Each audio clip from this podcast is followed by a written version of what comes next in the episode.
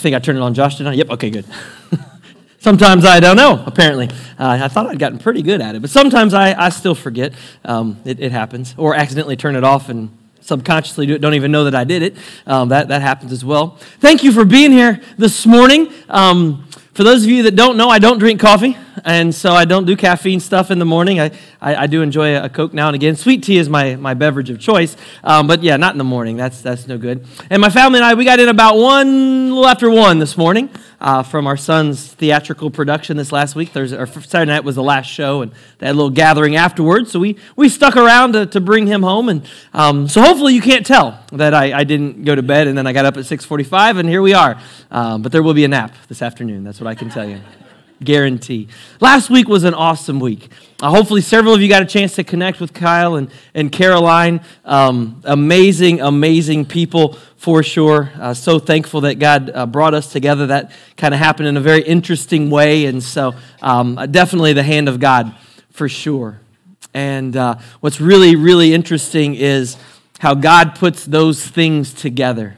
Because what you don't know from behind the scenes is that it was about two months ago ish, maybe a little more than that, as I was putting together the thoughts and ideas for this series, that I said, hey, that Sunday would be a perfect Sunday for Kyle to come and share about how the transformational church changes the world. That'd be perfect Sunday for that. Let's see if that works out in their schedule. And it did. And it allowed me then to have this week to love on in the week before families in our congregation that were going through pain and suffering and not have to be um, focused on preparing for Sunday morning. See, God knows these things, He knows they're going to happen. His plans are perfect. It's ours that get a little bit flawed from time to time. And so, um, so excited that they were able to share with you last week. And we'll continue to follow up with them and, and develop into a relationship and partnership with them as, as their ministry officially begins. This is the final week of this series, of the Transformational Church series. And I'm going to be honest, it has truly been a joy to share these, these truths about the church with you. So, we're going to take a moment here to kind of review each of those weeks before we cap things off at the end of the message today. The very beginning of this series, five weeks ago now, was about the transformational church and how it be, where it begins. It begins with your transformation, with my transformation. In order for us to, for us to allow God to prepare his church to be what he wants it to be, we must first allow him to transform us individually. And as he transforms us into the image of his son, then he will then shape and create his church into the bride that he desires, the bride that he is returning for. He gives us our skills our passions, our gifts. He puts them all together and He transforms us into this beautiful bride that He desires us to be. And so the question then becomes for each of us are we allowing God to transform our lives? Do we daily offer our lives as a living sacrifice to our God? Are we transforming into His image? Are we receiving that ever increasing glory that is given to us through His Holy Spirit? Am I personally devoted to the teachings of Jesus? Am I devoted to the Word of God? Am I devoted to the fellowship of believers and to praying together? Paul calls us to examine ourselves. There's a challenge in that for us to see whether or not we are in the faith. We are to test ourselves. And then he says, Do you not realize that Christ Jesus is in you? Of course, unless you fail the test. 2 Corinthians 13, 5. So we are called to examine ourselves daily to make sure that we're receiving that Spirit and following His guidance. And when you and I allow God to come into our lives through His Spirit, then the change that takes place brings Him glory. Because it draws other people to His Son. It will bring peace and joy and hope into our lives. And it will allow us then to reach out into this very dark world that we live in remembering that this process is not complete. As a matter of fact, it won't be complete until one day we rest at his side for all eternity. So, what that means is we can't just wait around until we suddenly feel good enough, or until we feel ready, or until we feel equipped to be a part of the church. Jesus wants you right now, wherever you are. He created his bride in order that we could be a part of her. The church, unfortunately, will never, ever, ever be perfect. And there's a very good reason for that, starting with me. I'm not perfect. People are imperfect. All of us. I know some, no, all of us are imperfect. But the awesome thing is, the one who gives us life is perfect. Furthermore, his ways, perfect. His thoughts, perfect. His plans, absolutely perfect. His purpose for, cha- for creating the church, flawless. As humans, we fall short of that perfection. But you see, if our pursuit is our Jesus, if our goal is to become more like Him, if our plans are to love others like Jesus loved them, and to serve others like Jesus served them, then even when we get it wrong, Jesus can make it right. Proverbs 3 5 and 6, a very famous passage many of you probably are aware of. Trust in the Lord with all of your heart, lean not on your own understanding. In all your ways, submit or acknowledge. In all your ways, know God. Admit that He's in charge. He knows best. And when we do, then He alone can make our crooked paths straight. Church, we can't become the transformational church that God desires us to be until we allow Him to transform each and every one of us. If you've accepted Jesus as your Lord and Savior, then that transformation is well underway if you allow Him to. And furthermore, you should be pursuing that change in your life.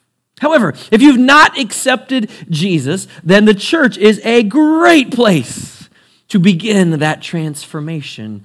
It starts with you individually accepting Jesus Christ as your own giving your life over to Him, admitting that you have sinned because we all have, and admitting that you need a Savior because you cannot save yourself. None of us can. We're called to come to Him and receive that forgiveness, that grace, that mercy, receive the gift of the Holy Spirit, God dwelling within us, and of course, yes, that gift of eternal life. Now, as humans, I know we like to think we need a plan. Okay, I'd love to do that, but I, I got to figure it out. I got to find a plan. I got to put this, all these pieces of the puzzle together. We can't just make a decision without making a plan to put it all together, putting all the details together for the moment when we're finally ready to make that decision for Christ. Now, I will tell you this that decision for Jesus is the most important decision you will ever make in this lifetime. Because, quite simply, it's the only decision you will make in this lifetime that lasts for all eternity. If you're here today, or you're watching us online, and you're beginning to have some thoughts or questions about this Jesus. Most importantly, if you begin to notice that there is sin in your life, that's called the Holy Spirit and his primary first purpose is to convict us of our sin in our life because that draws us to our need for a Savior, Jesus. That is the Spirit at work in you today. Don't hesitate. Come to Him today. There is no reason to wait. Let the transformation begin now. The transformational church is full of people who are allowing God to transform them into His image, which just paints a beautiful picture. Then we moved in week two to a second characteristic of the transformational church. This one is that we must be a praying church because prayer leads to transformation. Personal, private prayer, it's essential. It's essential in our spiritual growth and our connection with God. Jesus modeled that prayer life throughout his ministry. But for some reason, the church seems to have lost the focus on corporate or community prayer, all of us praying together. There is power, tremendous power in the church united, praying together. Time after time in the New Testament, we and honestly throughout history, we see God moving in mighty ways in response to the prayers of his people. We must make prayer a priority once again in our family here at Berea. I'm so excited that we've begun this prayer ministry. And they're meeting on Wednesday nights during that session. So if you can only be here some of the weeks, that would be a perfect group to go because you're going to go and you're going to pray. What an awesome thing to gather and do. And when we pray, we must lift up our praises to Him. First and foremost, put God in His rightful place on the throne.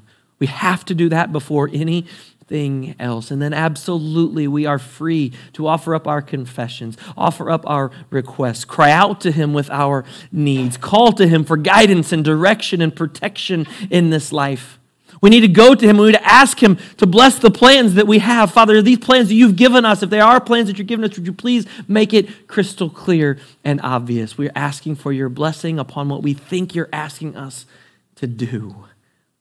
We should pray for boldness Boldness in sharing the faith. I love that prayer of the early church. God, help us be more bold in sharing our faith, proclaiming the word of God. And as we move forward, and God gives us opportunities to join together and pray, all of us must join in those opportunities. We have to be a part of it.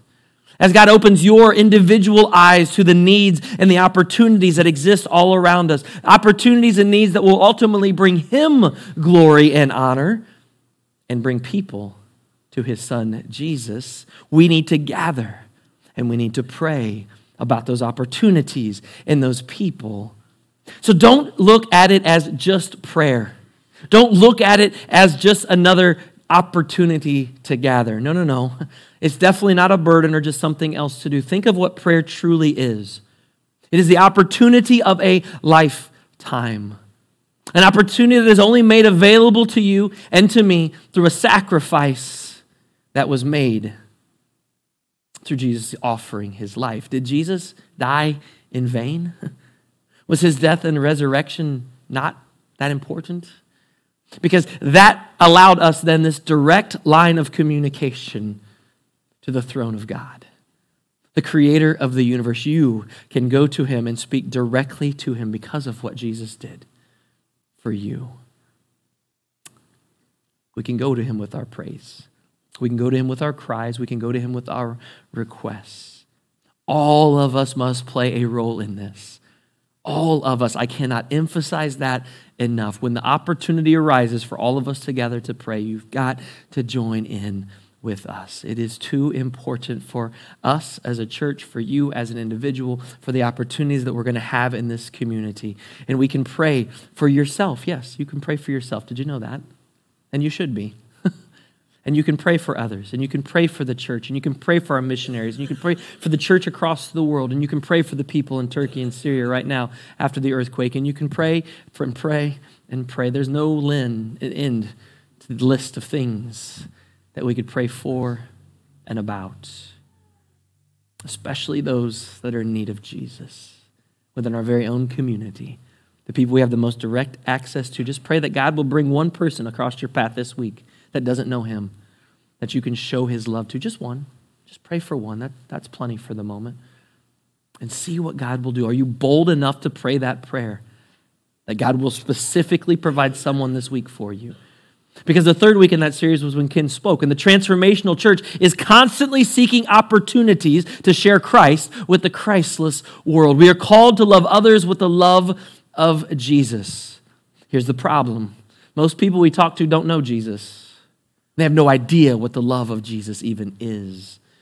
So we gather at least once a week. We hear the word of God. We worship our living God. We hopefully better understand his teachings and the ways of Jesus. But then, as Ken said a few weeks ago, it doesn't matter. It doesn't matter if we take all of that in, but we don't take it out and go live it out. If we do not become more like Jesus daily, if we do not change, that was that time to shudder. Change, oh my or if we're not willing to change. Those that are apart from Jesus face an eternity with only two options either life or eternal death. We know the way that leads to life. We have the only hope that lasts in this world. We have the answer for guilt and shame. We know the source of grace that we must all rely upon, but are we willing to share that with the world that is in such great need all around us? Then last week, Kyle talked about the transformational church and the reality that the transformational church should be changing the world. He gave us three simple steps we must care, we must share, and it's got to be filled with prayer, a common theme through this series. We've got to care first. We got to let the people around us know how much we care about them. It opens the door to allow them to listen to us when we then share why. Why do we care? We care because of our Jesus. We can't just throw Jesus at them. That doesn't work. Very few people will respond to that. But just like Jesus did when you meet physical needs, especially of those people, you must then follow that with an opportunity to share the gospel. And they'll be much more receptive to it because they know you're serious. You care. They aren't just words being spoken. We don't have to look far for this example. Jesus' words to the apostles in the very end of Matthew 28 19, the Great Commission, if you will. Therefore, go, make disciples of all nations, baptizing them the Father and the Son and the Holy Spirit, and teaching them to obey everything that I have commanded you. Go. The transformational church must be changing the world, both immediate around them and then beyond. And as a transformational church, we specifically here need to focus on two things, and there's a very specific order to that. We focus on Jesus first and others second. It has to be in that order. We focus on Jesus as the Son of God, all that he did, all that he taught, all that he chose to go through in order to save you and me. We cannot stray from his teachings. We cannot stray from his examples. We cannot alter his commands. We must remain in his love and his grace and in his truth.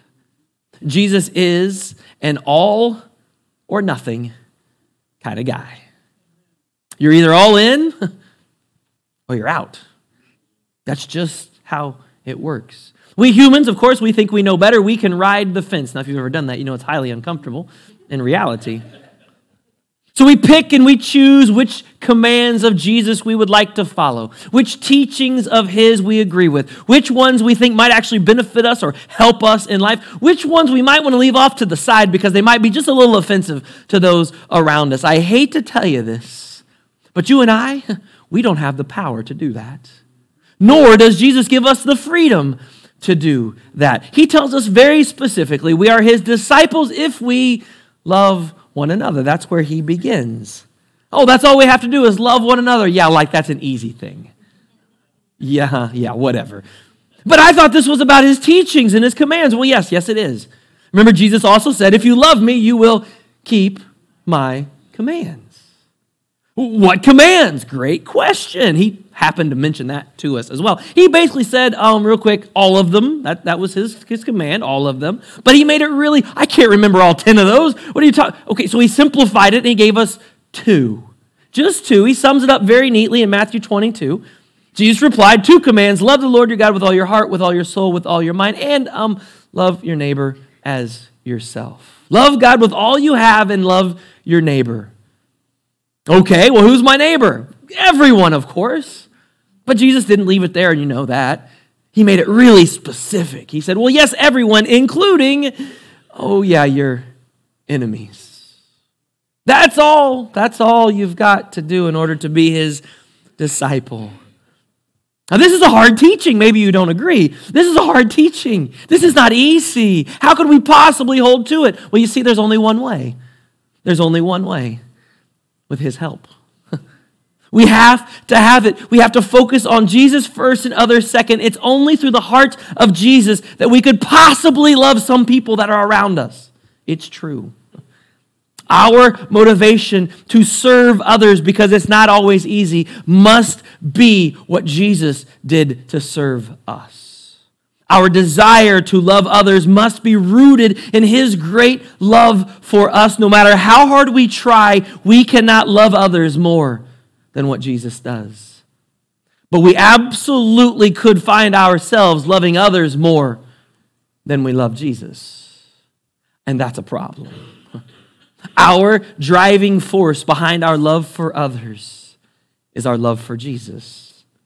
His love for us is our example. That's what we must follow because this love will transform us individually, just as we talked about earlier. And then that personal transformation will transform us as a church, as the bride of Christ. And that's why we, the transformational church, must change. We will never become who God wants us to be by remaining who we are. Transformation literally means to change. We look at this through the lens of God's word two weeks ago on, on January 29th. If for some reason you weren't able to be here on that day, would you please, please, please go back and listen to that message? It's too important to who we have to be as a transformational church. We must change our methods. We must change the tools we use. We must change the ways that we reach out as the culture around us changes. But what the beautiful, beautiful thing is, our message will never, ever change.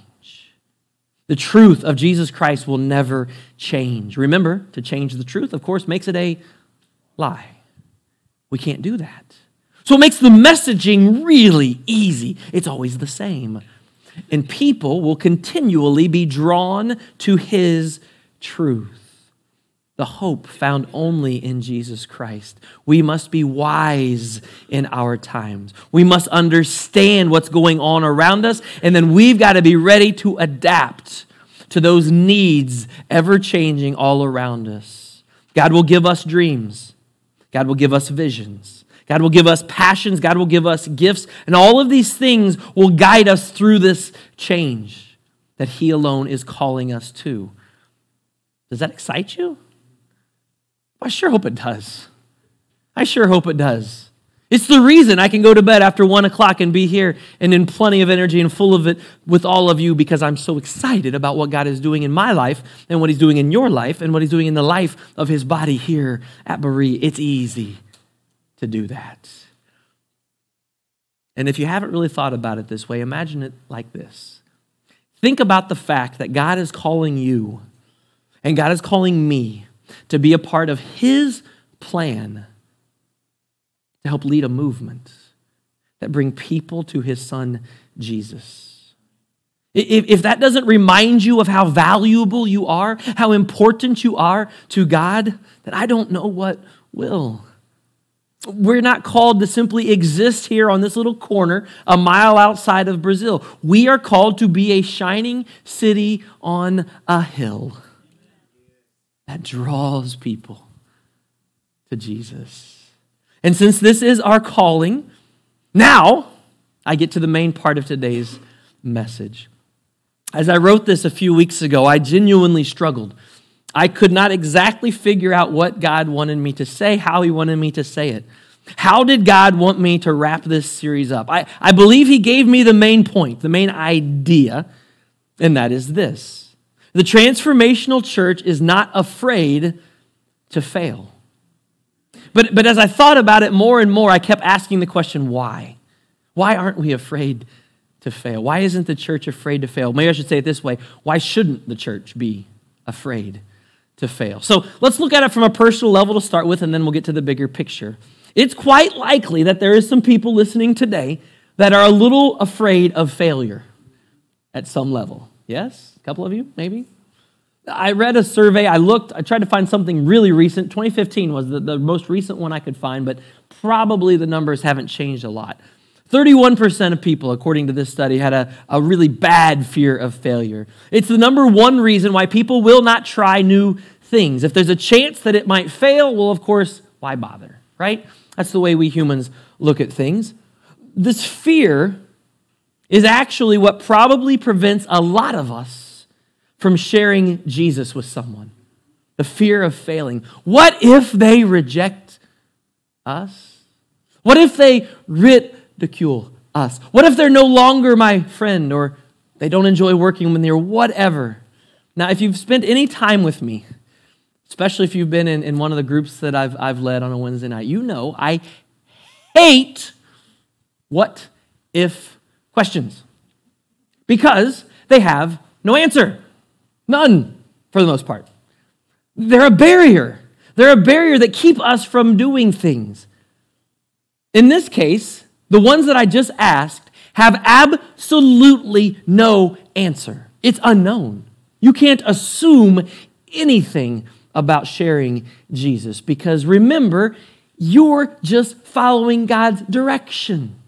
The Holy Spirit is the one at work in the other person. That's not your responsibility. God just uses you to light up that light bulb in their head and they connect the dots between what this thing is inside of them and what you share with them. We can't predict the outcome of sharing Jesus with people. But here's the thing what if I flipped those questions just a little bit? What if you shared Jesus with them and they accepted him? What if they come to love him? What if they give their life to Jesus? Do we know the answers to those what if questions? Every single one of them. Absolutely, we do. If they accept Jesus, their eternity is forever changed, is it not? They will be forgiven of their sin. They will be born again, raised to walk a new life. They will be given the gift of the Holy Spirit and share eternity with Jesus in heaven. Yeah, if we share and they accept, that's we know the answer to that what if question. So our fear of failure just might be the thing that guarantees that we won't be the one to help them meet Jesus. That's the only guarantee we have. And it's a guarantee to fail. I want to tie two passages together before we move to the closing Bible story for today. A lot of us might be familiar with Paul's words in Ephesians 2, chapter 10, one of my favorite verses in all of Scripture. What a great reminder it is for anyone struggling, especially. For we are God's handiwork, or some translations say masterpiece. I like that word way better. Love that word. Created in Christ Jesus to do good works, which he prepared in advance for us to do. This is truth. In Christ, you are a masterpiece. If no one's told you that lately, remind yourself of this. You are a creation of God. You are beautiful in his eyes. And Christ Jesus God in particular, has prepared good works for us to do. And yes, some of those good works involve sharing his son Jesus with other people. He's already preparing those people for you to share his son with. Have you ever thought about that? The Holy Spirit is already at work sharing, getting those people prepped and ready for the moment you get the chance to share Jesus with them. So, what if you didn't share Jesus with that person? What if you felt that prompting and you just shut it down because you might fail? Well, this is where James 4:17 kicks in. If anyone knows the good they ought to do and doesn't do it, that's sin. That's sin for them. When we know we should share Jesus and we do not, that is sin. So in this case, failure, fear of failure, is sin. Ponder that. Our text today, we're going to look at someone who failed.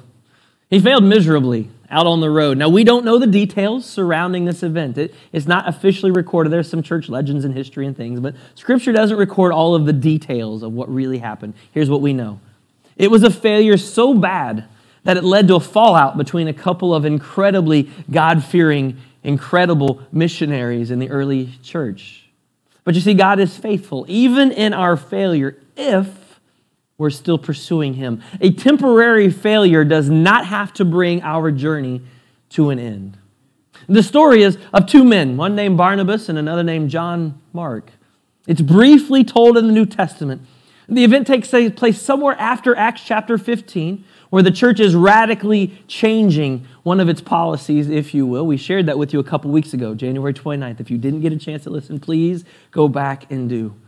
Paul and Barnabas were out on the road together. This is Acts chapter 15, verse 36. And Paul was being led to go back and visit all the believers in all the towns where they preached the word of God and see how they were doing. I love that sentence because it tells us something about the heart of Paul. He wasn't just this incredible, driven, church planting machine. No, no, no, no, no.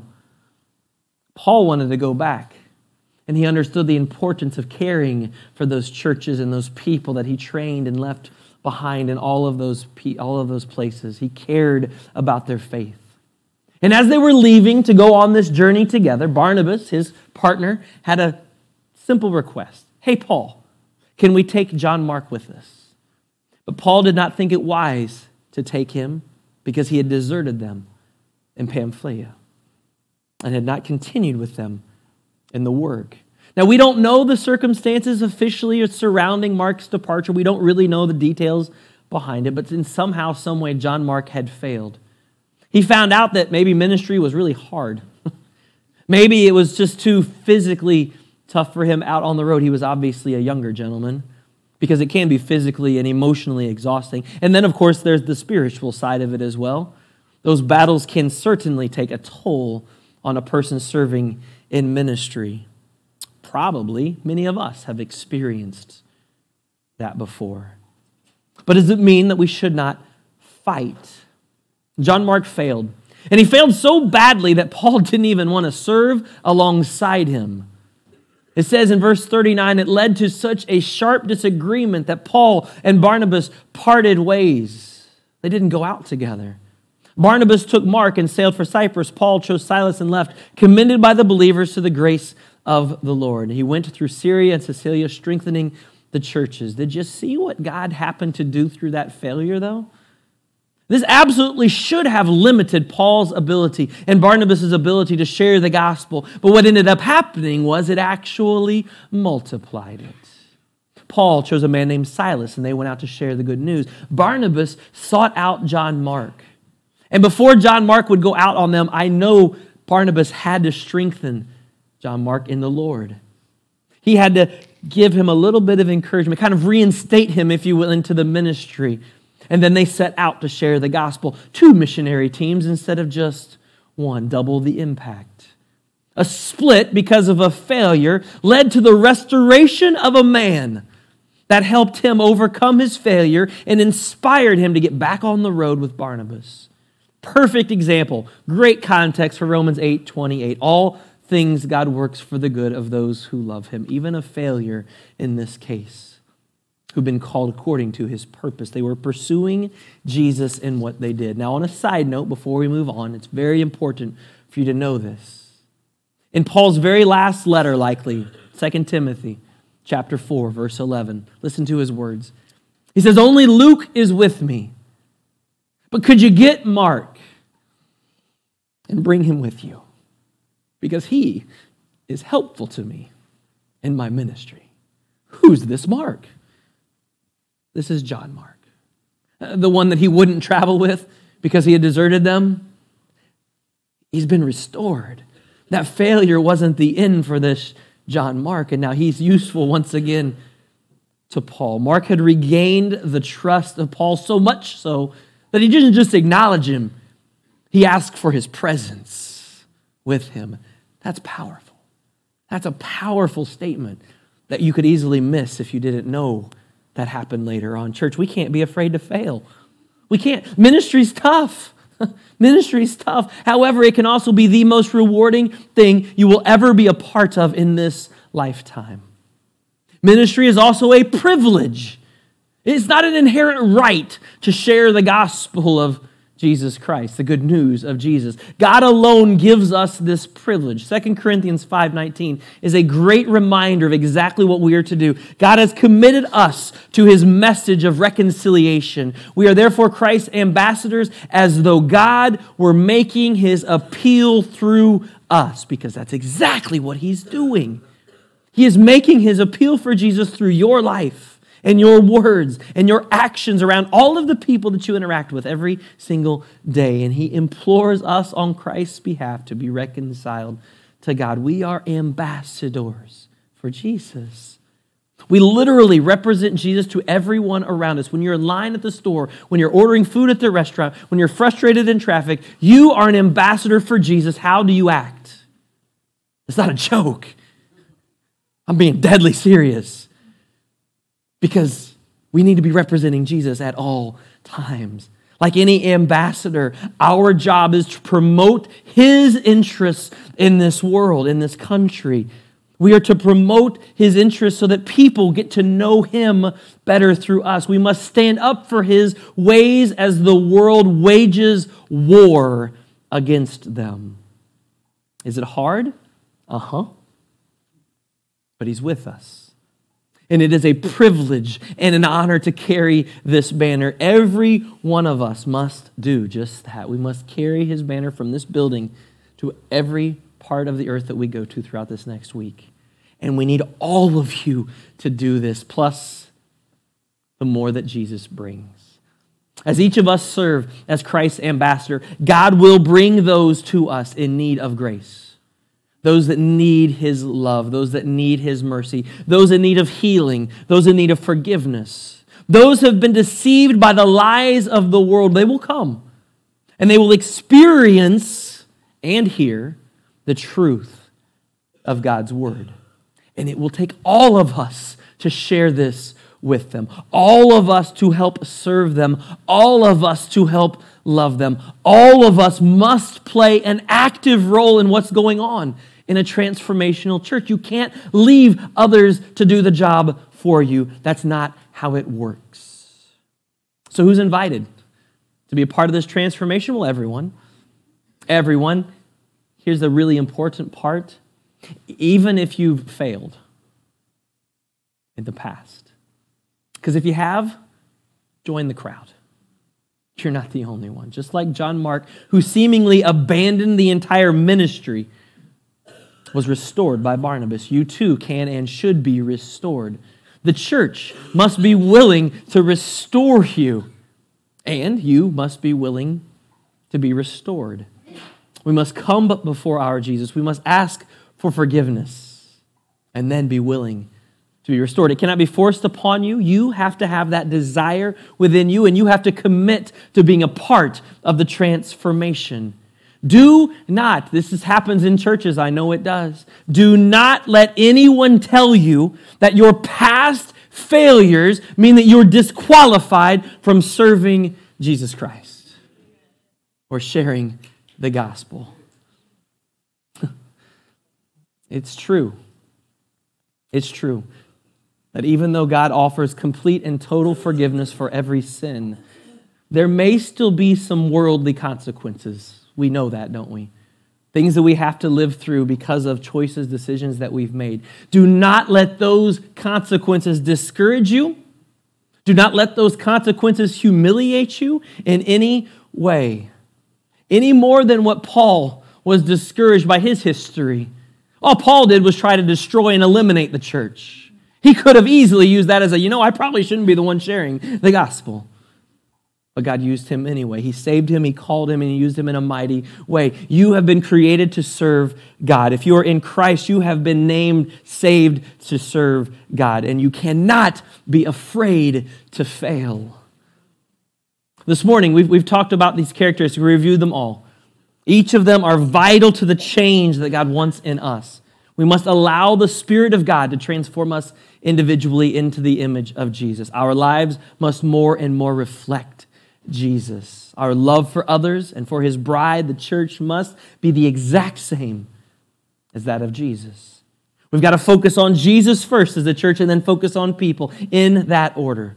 We must put a very heavy emphasis on prayer, both individual, personal, private prayer, as well as corporate group, church body gathered together praying for one another and the things that God is calling us to do. There's so much power in prayer.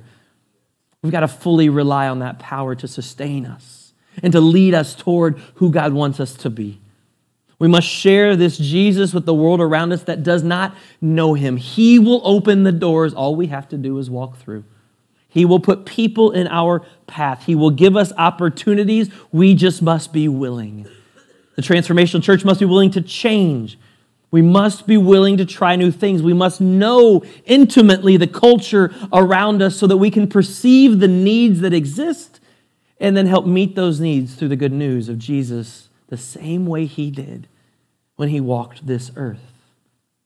Church, if we're serious, if we're serious about all that it's going to require of us, the role that we must play, then we cannot be afraid to fail. We must be willing to leave behind anything, and I mean anything, that keeps us from moving forward in the direction that God is calling us. The mission of seeking and saving the lost is too important to allow the fear of change to get in the way. because we don't know exactly what all God is calling us to do. And we have some ideas, we have some things that He's given us, and we are praying thoroughly over those things right now. Will you too pray that God makes our path crystal clear?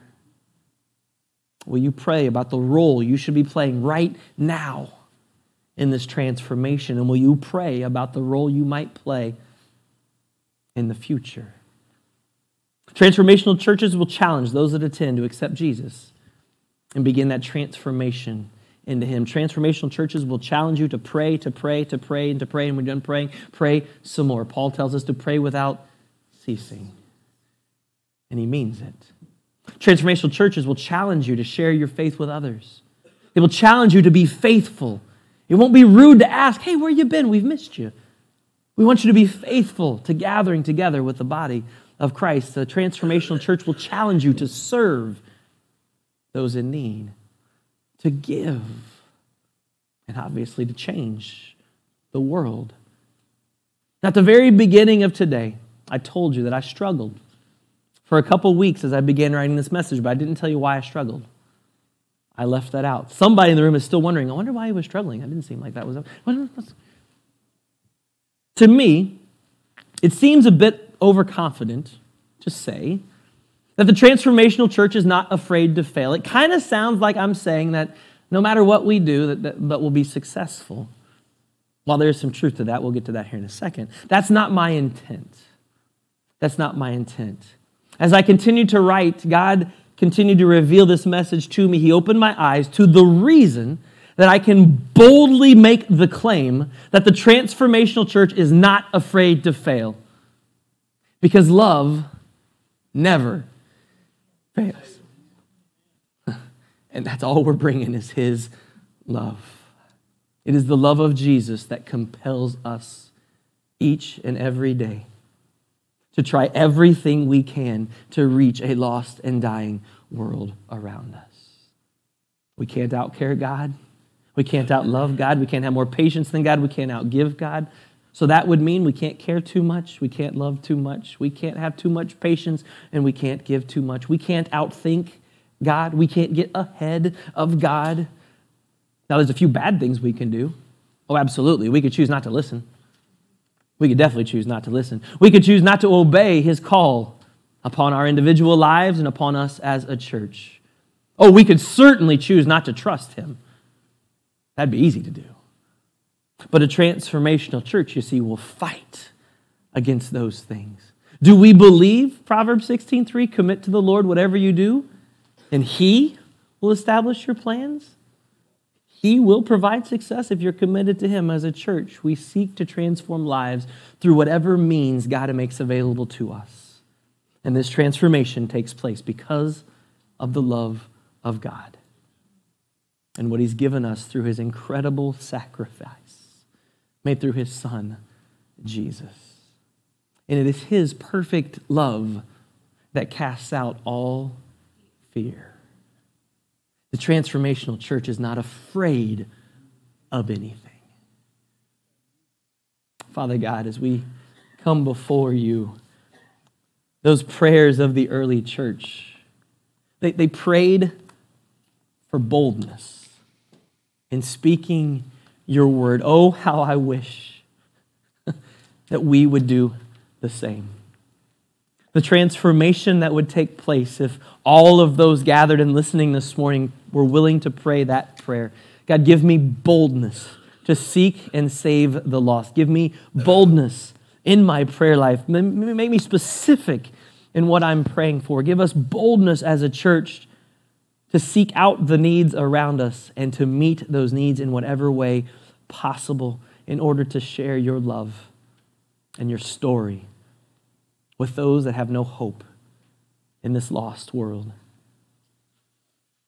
Father, pray that we long to be a transformational church. We long to have your literal hand transforming us daily, transforming our thoughts, our decisions, our hearts our attitudes towards those around us. Father, we, we seek your complete guidance in every one of these areas.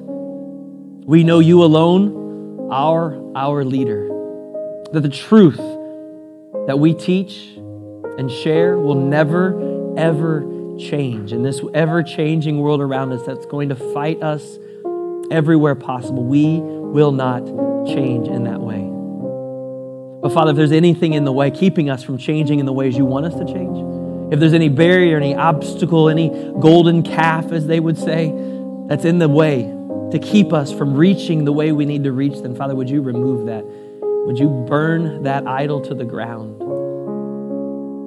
Would you help us focus wholly and completely upon you?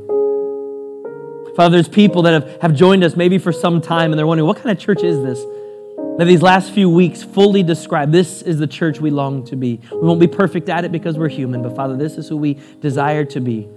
We want to follow you in every way. Father, make that clear to those folks, and we pray that they consider the idea of, of joining us.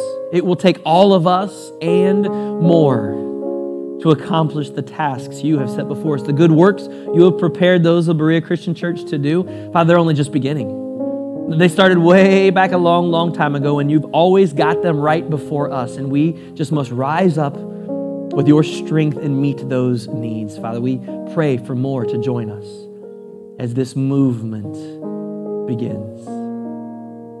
And Father, if there are those that are, are listening today and are like, man, they seem to really believe what they're, what they're saying. They, they seem to really trust in you. Who is this Jesus? What did he do again for me? I pray there's anyone that, that has not accepted you yet, I pray that your spirit moves them to a place where they first understand how much you love them. And that love opens their eyes to the reality of their life and their need for you. Would you move them to come and accept your Son as their Lord? And Savior. That's why we're here to seek and save the lost. Father, we love you. We thank you for your presence. We thank you most of all for your Son and the sacrifice he made for each and every one of us.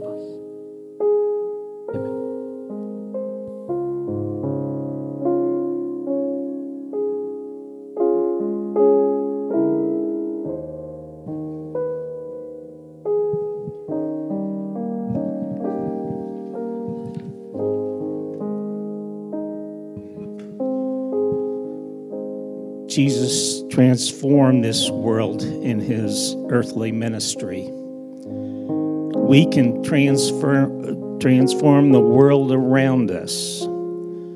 A transformational church changes the world. During Jesus' ministry on earth, he did many great things. Just think about it. He healed the sick, he gave sight to the blind. He raised the dead. He fed the thousands. He calmed the seas. He commanded the winds to stop. But there was one thing Jesus could not do that you and I can do. Jesus knew that. In fact, in John 14 12, Jesus stated, You will do greater things than these because I am going to the Father. What can we do that Jesus could not do? What can we do that Jesus could not do? We can stand before a dark world and say, I am a sinner saved by the grace of God. I was lost, but now I'm found. I was blind, but now I see. I was bound, but now I'm free. As we come into fellowship with Christ through communion, we come into fellowship with each other in a unique and deep way. All believers stand on the same ground at the foot of the cross as forgiven sinners who possess eternal life within us. Let's pray. Dear Father, we thank you for this opportunity to participate in communion. We thank you for the life, the death, and the resurrection of Jesus. Help us to reflect on our spiritual condition. Forgive us our sins. In Jesus' name we pray. Jesus took the bread, gave thanks for it, and broke it, saying, Take and eat. This is my body.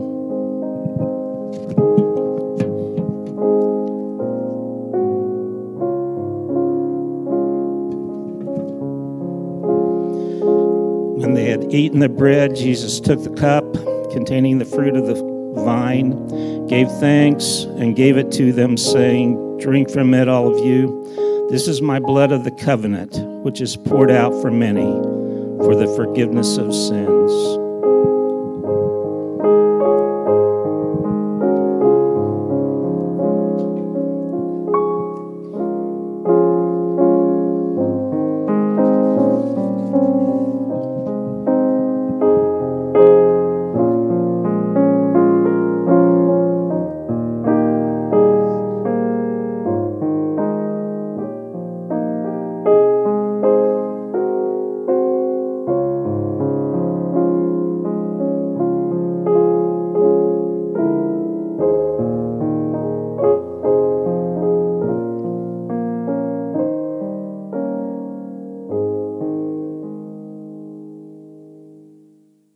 To a time of worship.